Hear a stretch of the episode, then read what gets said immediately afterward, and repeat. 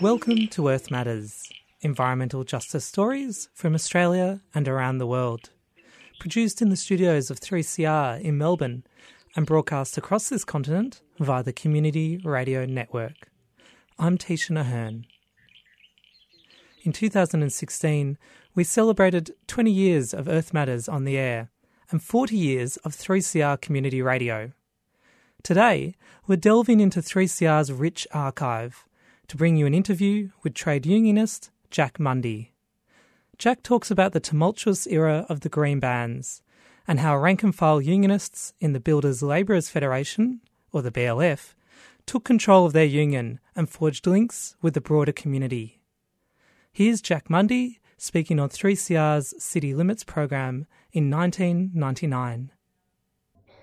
Jack, what events led you to become involved in unionism and politics in Sydney in the sixties?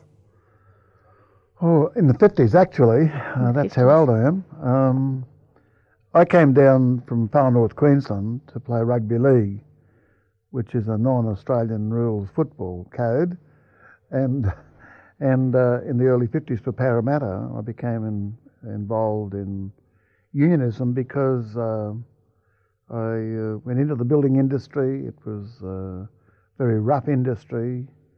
The union leadership was uh, worked in tandem with the um, master builders, and um, I became involved that way.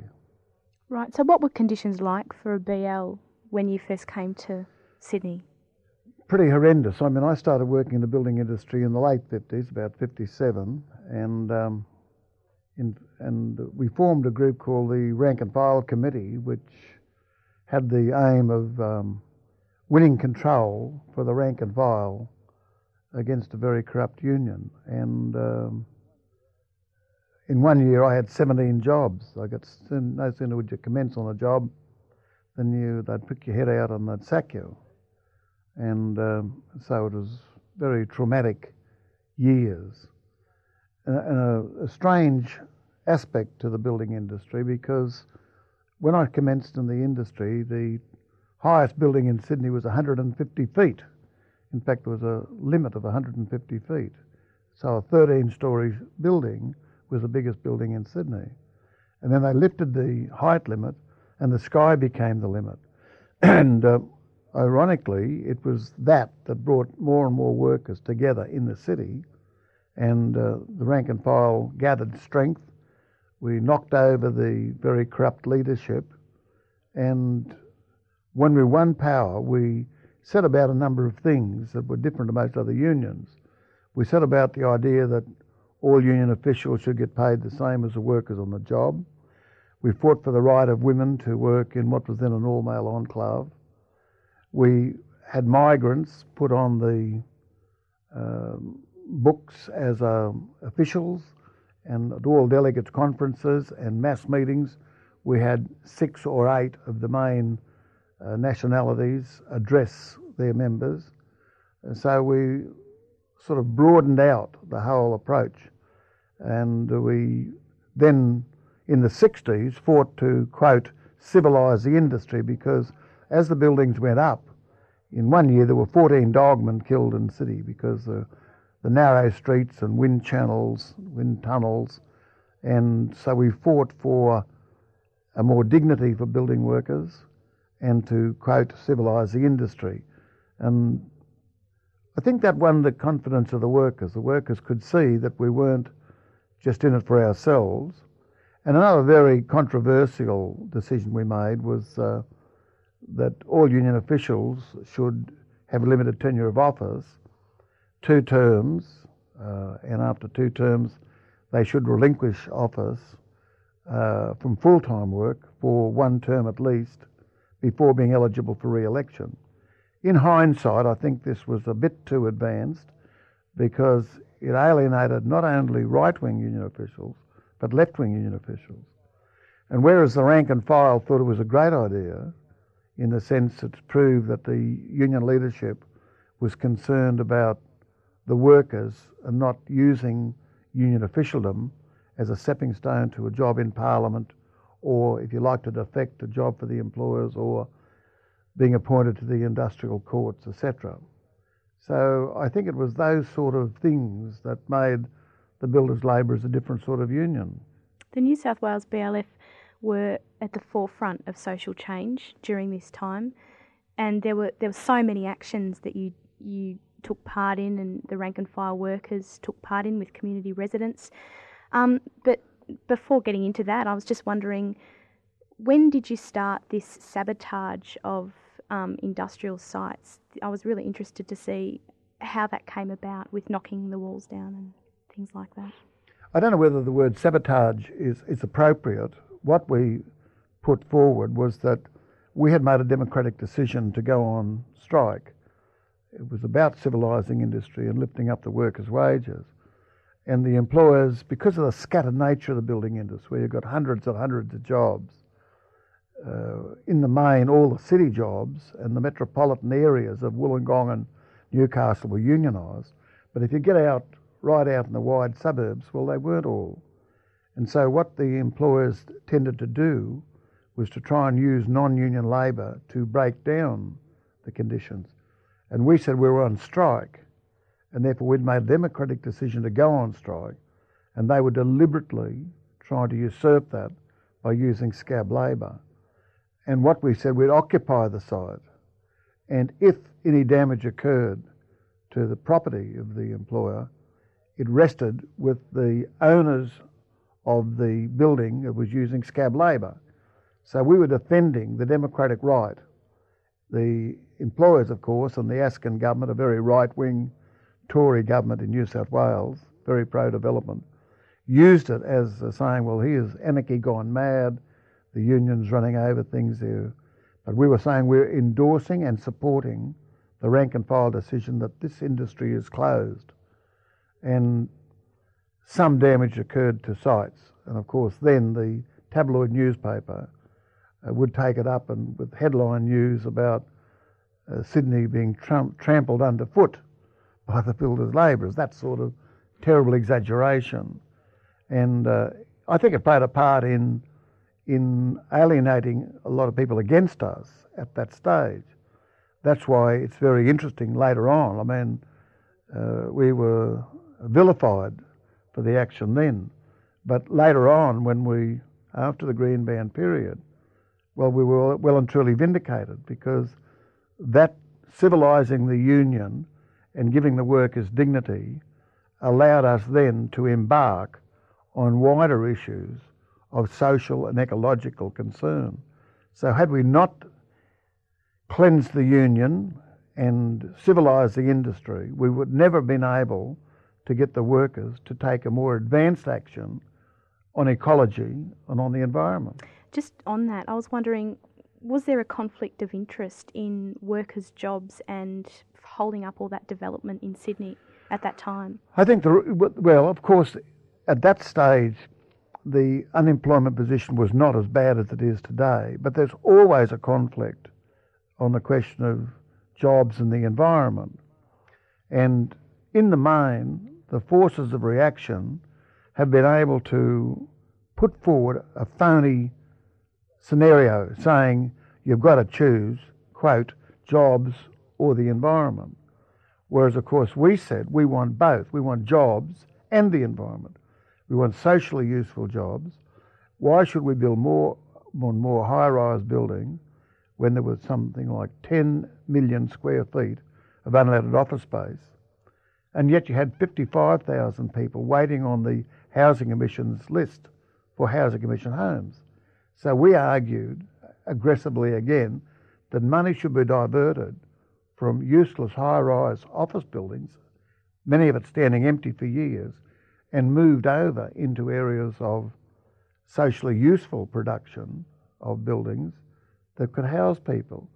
And a couple of examples. For example, in Woolloomooloo, which is looked upon as the oldest suburb in Australia, just down from the central business district in Sydney, they were going to extend the high-rise right down there and build millions of dollars of high-rise development. And we put a ban on that, and we argued that it should be for people to live in, that working-class people should not be forced thirty, forty miles out of Sydney. And Woolloomooloo is now is a classic example of what we did, because there, right in the heart of Sydney, you've got low-income people being able to have affordable, to use that word, housing, whereas uh, the, old, the old working-class areas like Paddington and Glebe and Balmain have been well and truly gentrified, and where they were the working-class areas, it's now certainly middle-upper class have moved into those areas. So I think Woolloomooloo was an example of the argument that we were concerned to link social issues, what we're doing, with our own labour. Whereas before there was a tendency to say, well, all the workers should be concerned about was the hip pocket, was wages, wages and conditions. And we argued that in a modern society, uh, wider issues, quality of life issues, uh, should become a part of the union's concern. What was the view of the union on slum clearance um, of working class homes to build commission flats for public housing? Well, it, it's uh, for those that know Sydney, it's almost uh, unbelievable now to think that in the fifties and sixties, early sixties, Paddington, which is built on the hills, the undulating area, which is now a working class area, was going to be all flattened and uh, and high-rise development put in. The same thing was going to happen with the Rocks. So I think that the movement of the time brought together uh, people who felt that they had some rights. Like uh, I think that the union becoming involved in social issues meant that people who were fighting against leaving the Rocks or leaving Woolloomooloo had an ally. And so you had a strange coming together of working class Um, homeowners or renters, together with a union who, who were prepared to fight for them. And at the same time, you had environmental issues like uh, Kelly's Bush, which is in really a, a really flash suburb of, of Sydney, Hunter's Hill, where women went down in front of a bulldozer to save the last remnant of rainforest on the Parramatta River. And as a very last resort, they came to us on the basis they heard that the Builders' Labourers were saying we should be concerned about things wider than economics. And it's now history. We came together, and the middle-upper class women, together with the rough and Builders' Labourers, saved Kelly's Bush. And I think this had a tremendous appeal to people across the whole spectrum, because it was a genuine coming together of working class and middle class inaction about the environment. And also, before that time, there was a tendency to look upon the environment as being nature conservation, being forests, rivers, lakes, barrier reef, et cetera. And what was shot home in the Greenbound movement was that we are, Australia, one of the most urbanised countries on earth. If you take Geelong and Melbourne, Sydney, Wollongong and Newcastle, the Gold Coast and Brisbane, you've got seventy percent of Australians living in three great urban areas. So the built environment became a very important aspect. And uh, as the um, prominent biologist Paul Ehrlich said when he came, he couldn't believe that you could have an alliance of unions and environmentalists, because it was so alien to things that he had experienced in the United States, where, where big business has set one against the other and said you're natural allies, uh, natural enemies. Here you had them together, and he explained it, as Heath said, it was the birth of urban environmentalism as against nature conservation. So I think they're the sort of uh, trailblazing things that the the Greenbound movement did. And the, and the reason it did, I think we've traced it through, that you had a union that were just all working, all very, most of, most of us hadn't even had a formal education. And yet, because of the circumstance of a corrupt union before us, we're able to reach out and, and, and bridge that link that made the Greenbound movement possible. It was a support we had.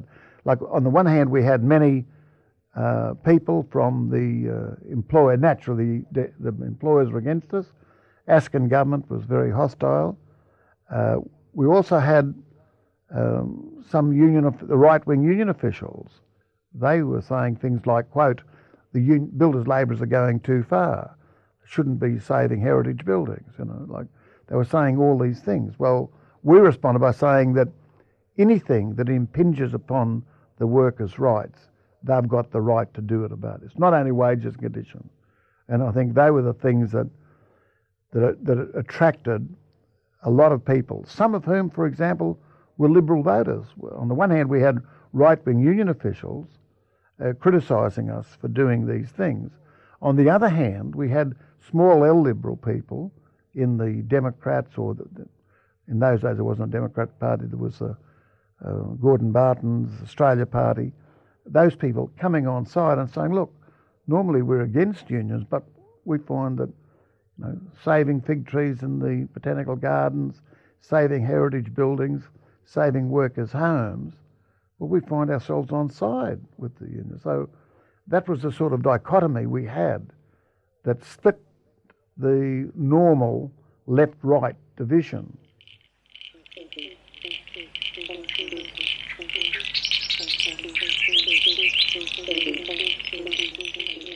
You're listening to Earth Matters, environmental justice stories on the Community Radio Network. And we're hearing an archival interview with Jack Mundey from the New South Wales B L F about the radical history of the union and the emergence of the green bands.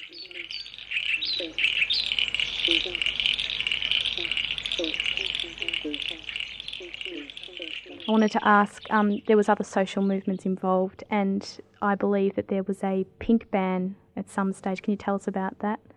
The pink ban that was instilled? Well, I remember the blue ban on... The Macquarie on... University pink ban. Oh, of course. Well, there was also a blue ban down on Lake Pedder. Well, yeah, well, the other thing that I've omitted to say is that because of the times, because of the Vietnam War, apartheid, support for our own, own blacks. For example, we were the first union to bring down Dexter Daniels and uh, Captain Major and took them round the building sites. We, the tent embassy was set up in Canberra with our union, a couple of other union support. So we were involved in all those sort of things as well. And we also, as you made the point, women's social liberation, the very fact we had women working as leaders in the builders' labourers. But the other one that happened in Port in in, uh, in the Macquarie University was that Jer- Jeremy Fisher was kicked out of the Rod- Robert Menzies College solely because he was a homosexual. And the builders' labourers, who were then building a big part of the extension, stopped work and demanded that he be reinstated, and they won the case. At the same time, women's social liberation, Anne Curthoys and Elizabeth Jacka, were fighting for a women's social liberation course at Sydney University. Again, there was more development there. Again, the workers stopped work on that job and forced the university authorities to introduce the course. And that course was introduced. The first course on women's social liberation was at Sydney University with Elizabeth Jacka and, and Jean Curthoys. So, yeah, we, we, well, it was probably in this interview, which is too short, to traverse the whole lot. But I mean, I think the important thing, of course it was an exciting time. It was a time of change. And I'm not trying to make out that the Builders' Labourers Union was miles ahead of any other union. What I'm saying is that they responded to the times. They responded to the calls of other people. It, I want to say it wasn't the intellect of the union leaders that made the change. The main thing you can say, they responded to people who came to us. And then through linking up together, we all were educated together. The book Green Bands, Red Union has brought together a whole new generation of people to understand um, what happened or hear more about what happened with the New South Wales B L F than, that perhaps didn't know um, and weren't around at the time. In that, Norm Gallagher was report, was um, quoted as saying some pretty harsh words about yourself and, and the B L F, and particularly around that whole um, notion of alliances with perhaps what might not have been seen as traditionally working class kind of uh, allies. Did you ever have any doubts about the direction you were heading in during that time? Well, I think when you're involved in, in so many struggles, of course you've got doubts, not about the overall political scenario, because you're involved in so many fights Uh, you haven't got time to work all those out. But the learning process that we received through the broad range of people and the struggles we were in, whether it's anti-apartheid, Vietnam, whether it's the Green Movement, convinced us that grassroots action and people's action was was the most important thing. And um, so, no, there wasn't any doubting. We didn't have time anyway to worry so much about that.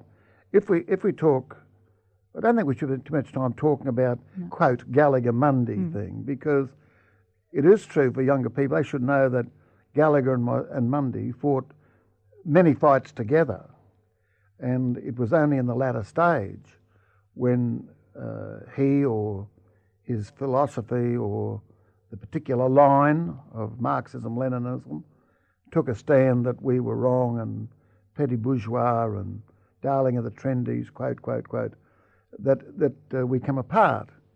So I think for anyone having a historical look at the Builders' Labourers, for much of the time, uh, Mundey and Gallagher and the unions, New South Wales and Victoria, fought together.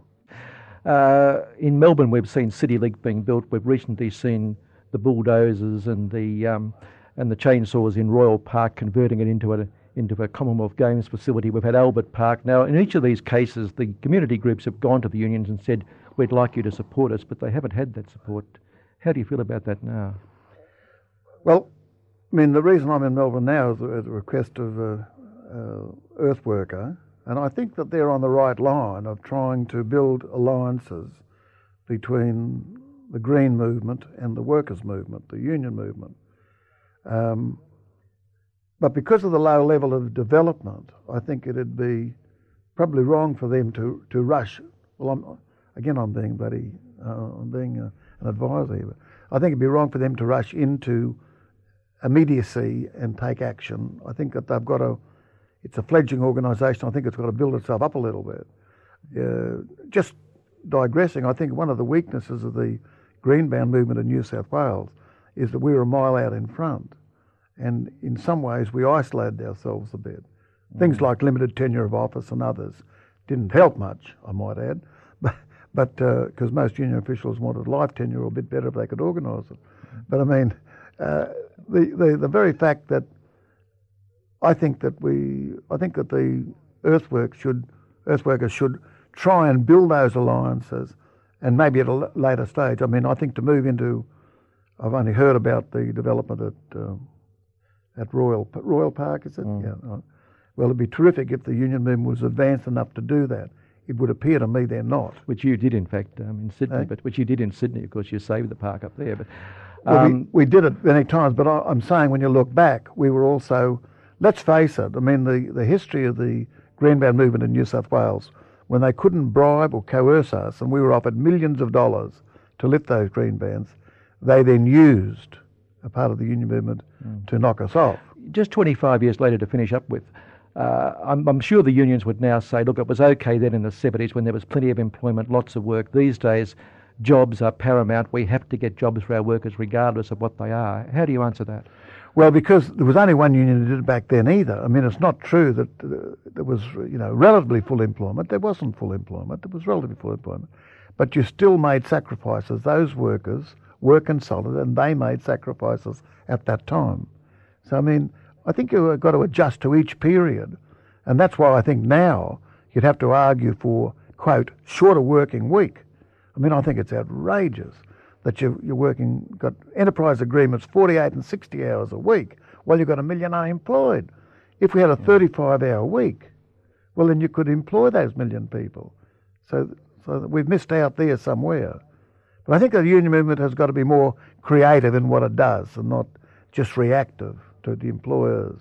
Obviously, the rank and file and the community were very important in your campaigns and making alliances between the union and the community. And what kind of options do you, and prospects do you think there are in nineteen ninety-nine for those kind of uh, of alliances to be built?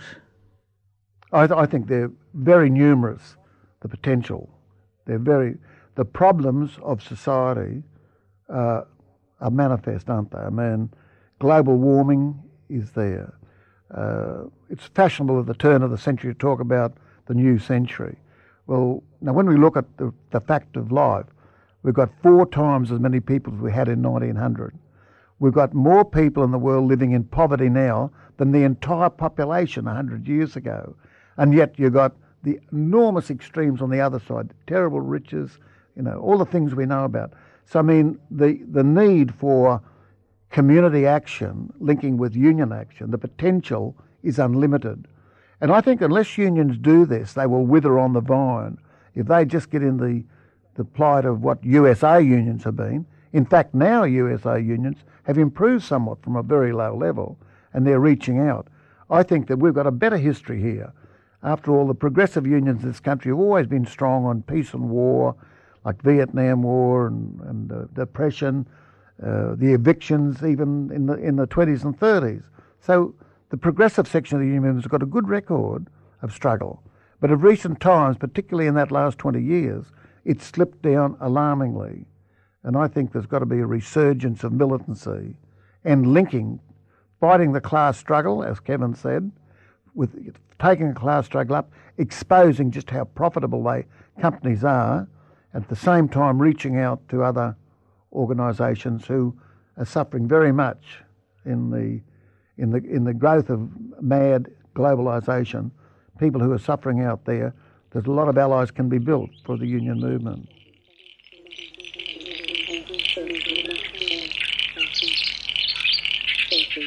You've been listening to Earth Matters, Australia's weekly environmental justice program for Community Radio. I'm Tisha Naherne. If you missed any of today's show, you can find our podcasts at three c r dot org dot a u forward slash Earth Matters. Earth Matters would like to thank the Community Broadcasting Foundation for their financial support and the Community Radio Network for getting the program out to you. Earth Matters is produced in the studios of three C R in Melbourne on Wurundjeri country. You can contact us on zero three nine four one nine eight three seven seven via email at earthmatters three c r at gmail dot com or on our Facebook page. I hope you can tune in next time for more Earth Matters.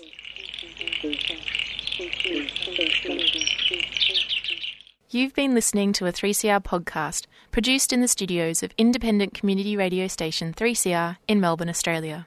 For more information, go to all the w s dot three c r dot org dot a u.